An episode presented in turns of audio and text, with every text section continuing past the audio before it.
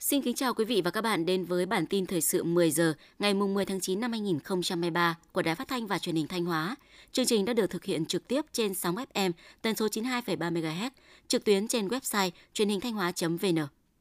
Thưa quý vị và các bạn, cùng với việc bảo vệ quyền lợi ích chính đáng cho đoàn viên người lao động, các cấp công đoàn tỉnh Thanh Hóa còn triển khai nhiều chương trình hoạt động thiết thực để chăm lo đời sống cho đoàn viên người lao động – 5 năm qua, Liên đoàn Lao động tỉnh đã huy động nguồn lực hướng về cơ sở, hỗ trợ cho đoàn viên người lao động gần 1 triệu 300 ngàn xuất quà với tổng trị giá hơn 921 tỷ đồng, hỗ trợ sửa và làm mới 809 nhà máy ấm công đoàn với tổng số tiền hơn 32 tỷ đồng, trợ cấp ốm đau, tai nạn lao động, ký thỏa thuận hợp tác cung cấp các dịch vụ ưu đãi sản phẩm từ chương trình phúc lợi cho hơn 420.000 đoàn viên người lao động với số tiền trên 30 tỷ đồng.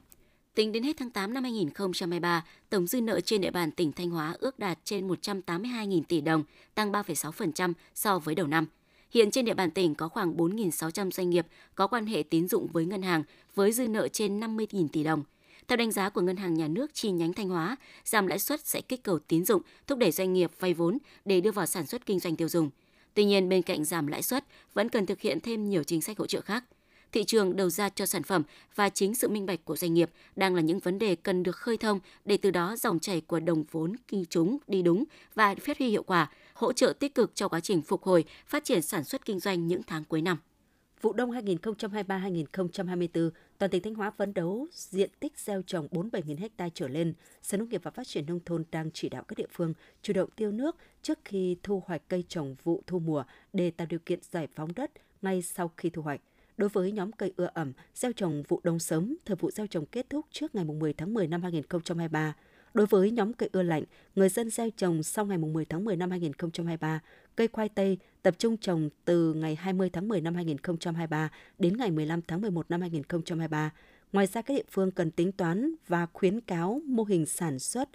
từng loại cây trồng bố trí giải vụ phù hợp để đảm bảo nguồn cung, hạn chế tình trạng dư thừa trong thời gian chính vụ, đồng thời tích cực tìm kiếm thị trường tiêu thụ nông sản và có hợp đồng bao tiêu sản phẩm để nông dân yên tâm sản xuất. Hiện tại toàn tỉnh hiện có 358 sản phẩm ô cốp với khoảng 20 điểm giới thiệu bán sản phẩm ô cốp. Tuy nhiên, đa phần các trung tâm, điểm bán hàng ô cốp trên đều hướng tới đối tượng khách hàng tiêu dùng hàng ngày tại địa phương. Số ít các đơn vị có sự đầu tư, công phu trong cách thức tiếp cận, hướng tới đối tượng là khách hàng người ngoại tỉnh, khách du lịch. Thực tế cho thấy, đây là kênh quảng bá giới thiệu sản phẩm ô cốp hiệu quả dưới dạng đặt sản địa phương, quà tặng, quà lưu niệm.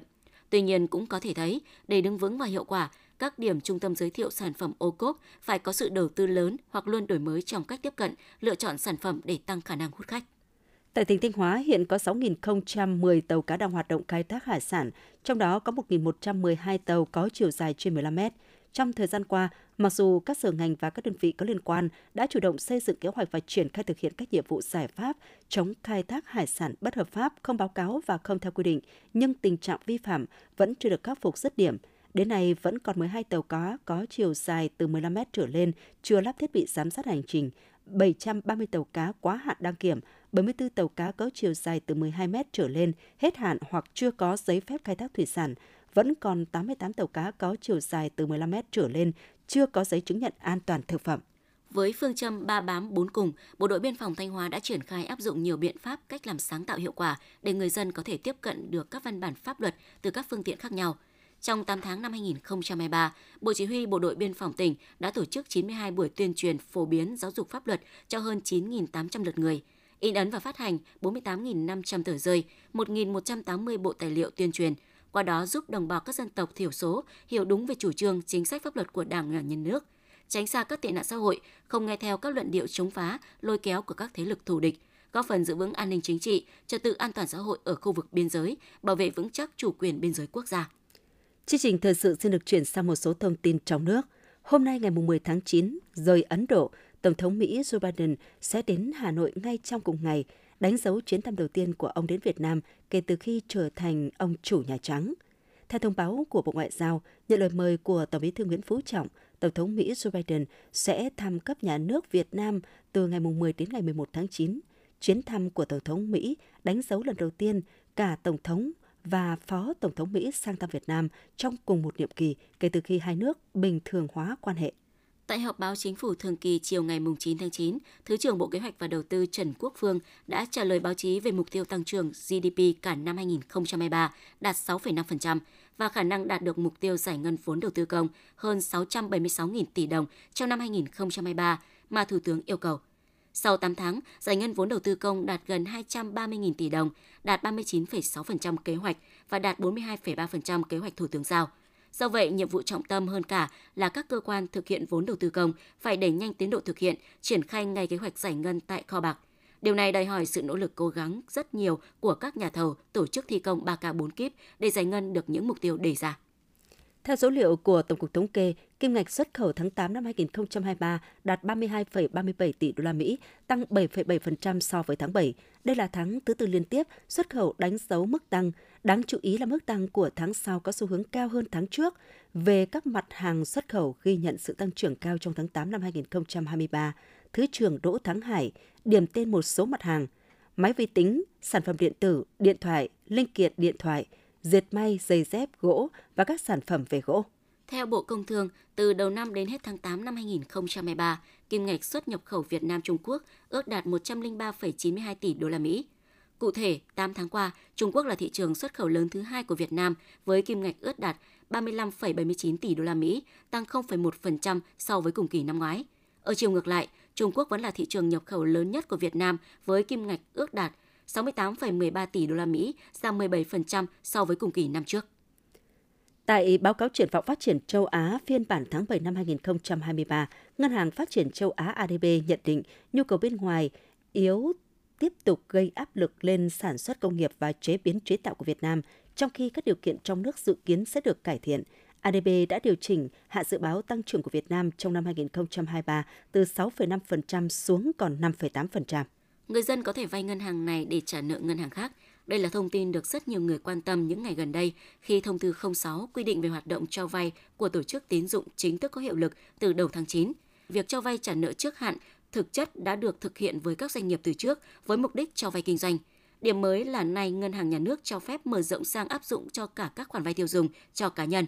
Quy định này đưa ra sẽ tạo môi trường lãi suất tốt hơn, vừa giúp khách hàng được vay với mức lãi rẻ, vừa giúp ngân hàng cải thiện tăng trưởng tín dụng.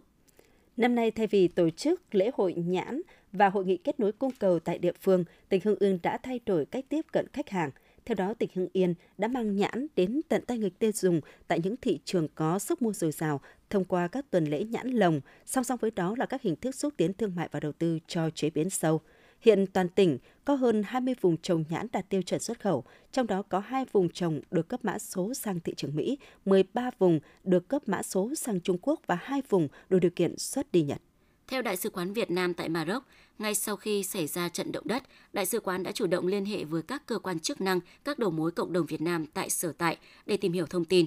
Đến nay, Đại sứ quán chưa có thông tin về thương vong của người Việt trong trận động đất này. Đại sứ quán Việt Nam tại Maroc sẽ tiếp tục theo dõi sát tình hình, sẵn sàng triển khai các biện pháp bảo hộ công dân trong trường hợp cần thiết. Công dân Việt Nam cần giúp đỡ có thể liên hệ với Đại sứ quán Việt Nam tại Maroc theo số điện thoại 212 761 86 8729 và 212 618 536552 hoặc Tổng đài Bảo hộ Công dân của Cục lãnh sự Bộ Ngoại giao tại số điện thoại 84 981 848484.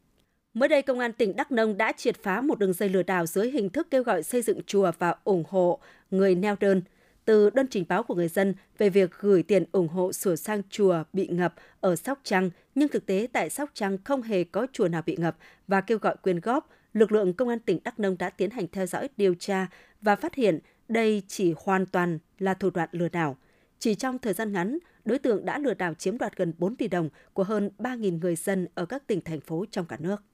Theo Trung tâm Dự báo Khí tượng Thủy văn Quốc gia, ngày 10 tháng 9, khu vực Bắc Bộ và Bắc Trung Bộ có mưa rào và rông rải rác, cục bộ có mưa to đến rất to. Khu vực Tây Nguyên và Nam Bộ có mưa rào và rông, cục bộ có mưa to. Nam Bộ có mưa rào và rông, cục bộ có mưa to với lượng mưa 20 đến 40 mm, có nơi trên 80 mm.